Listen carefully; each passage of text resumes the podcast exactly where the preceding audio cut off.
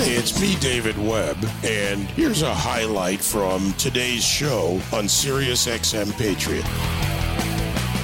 Next up, national speaker, advocate for trauma resolution as a crime prevention tool in veterans and the general population, a topic that certainly resonates uh, with many today. Lisa Forbes joins me. She's the author of If I Can Take It From Here, a memoir of trauma, prison, and self empowerment. Uh, so, Lisa, a lot, of course, around veterans issues uh, because tomorrow is Veterans Day. Uh, and uh, so many veterans do end up in jail for a variety of reasons. We now have veterans courts in, uh, in uh, many states uh, trying to help those veterans. But let's talk about this. Why do so many veterans end up in jail? Well, you know, David, there are two things with veterans. First is service related trauma, and then there's pre service related trauma. So, with pre service related trauma, that is the same kind of incidences that anyone could have had in their life childhood abuse, uh, environmental abuse, uh, bad parenting. We know from multiple studies that between 70 and 80% of people who are incarcerated are in a state of trauma upon arrest. And so for veterans, then it just gets exacerbated because they have all the all the service related trauma of the horrible things they may have seen, unfortunate things they may have done that don't get recognized by the system, and then just gets uh, reinforced by the trauma they experience while they're incarcerated. So, what are some of the solutions? I mentioned veterans courts, for example.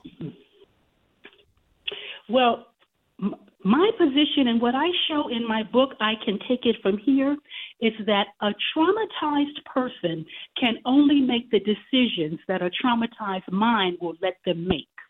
If you're in a state of trauma, you don't see the same options, you don't see the same opportunities, and you're not having the same thoughts as a person who is emotionally free. So for me and my program, I can take it from here. Trauma resolution is the foundation to any type of help for veterans. Because Many times it's not a question of can I give you a job or can I give you an apartment? Can I help you get this or that? The question is can you keep it? Once we help you with these things, are you in a mental state, an emotional state that allows you to keep it? Or is your traumatized mind keeping you stuck in this behavioral loop that first you have it, then you don't? First you have it, then you don't. Our program cuts the cord to trauma that keeps people stuck in this loop where they know better, but they can't seem to do better. What are some of the ways when you say our program cuts the mm-hmm. cord? Give us an idea of, of how. So we use a, a behavioral technique. It is called the emotional freedom technique or tapping. And this, David, is actually not new. This was presented to the VA, it was presented to Congress about a decade ago as a, as a program called Operation Freedom, where uh, this organization took a select group of combat veterans who had been suffering from severe PTSD to the point where they were not even able to function with their families, not able to keep jobs. Put them through a pilot program of tapping on their emotional trauma for five days and then followed them for two years and demonstrated that tapping had significantly brought down their levels of PTSD to the point where they were functioning normally, feeling better, able to keep jobs, and able to stay in relationships. Now, when uh, the person who uh, ran that program, Eric Curie, he first did it, I contacted him because I saw it on DVD, and I said, Eric, there are no black people in this program. You know, would you be interested in working with black veterans and also with black people maybe in the uh, prison system who are dealing with high levels of trauma? So he responded, Well, Lisa, I sure would, but I don't know any black people. So we were going to get together. We had this program set up to set up pilot programs in different states and not have to recreate the wheel, but just keep doing what had been already demonstrated to work over a two year period. And then Eric died. And so I am doing the program again as Operation I Can Take It From Here because we know that this program works. It brings down the level of trauma, it eliminates PTSD effectively. It's not a band aid, it lasts. And we have been uh, able to show that if people are introduced to this program, they can do it themselves once they learn to do it. It's easy to, you don't need to constantly be going to talk to anybody. You don't need transportation. Once you learn how to do it, it works and it will set you free from your past. Yeah, a lot of times uh, there's masking, you know, drugs, mm-hmm. methods that are out there that mask the issues, and frankly, whether for veterans or not, but especially exactly. with with with PTS, uh, and unfortunately, they've now removed, as you know, the D, the disorder, automatically, yes. you know, assigning that as a disorder. But this is something that exists. It exists for policemen, policemen, firefighters, uh, trauma nurses, intensive. I mean, trauma is trauma, and it exactly. manifests in different ways. So you know, when we're looking at this, and and to the military slash veteran, obviously veteran after service community, and those that are whether they're incarcerated or dealing with these issues on the on the outside of the prison system. Uh, is there a core in there where uh, if their service experience was more positive than not. There may be other factors involved. There's something to work with because that, that time in the service, short or long, uh, can be a good part of a person's foundation. And yes, there can be mm-hmm. other issues that overwhelm it, that wrap around it. But is that core, if it's there, a good, uh, a necessary part of this? Oh, absolutely. You know, we don't uh, try to convince people that all military experience is necessarily bad. As I said, many times their trauma is pre service trauma.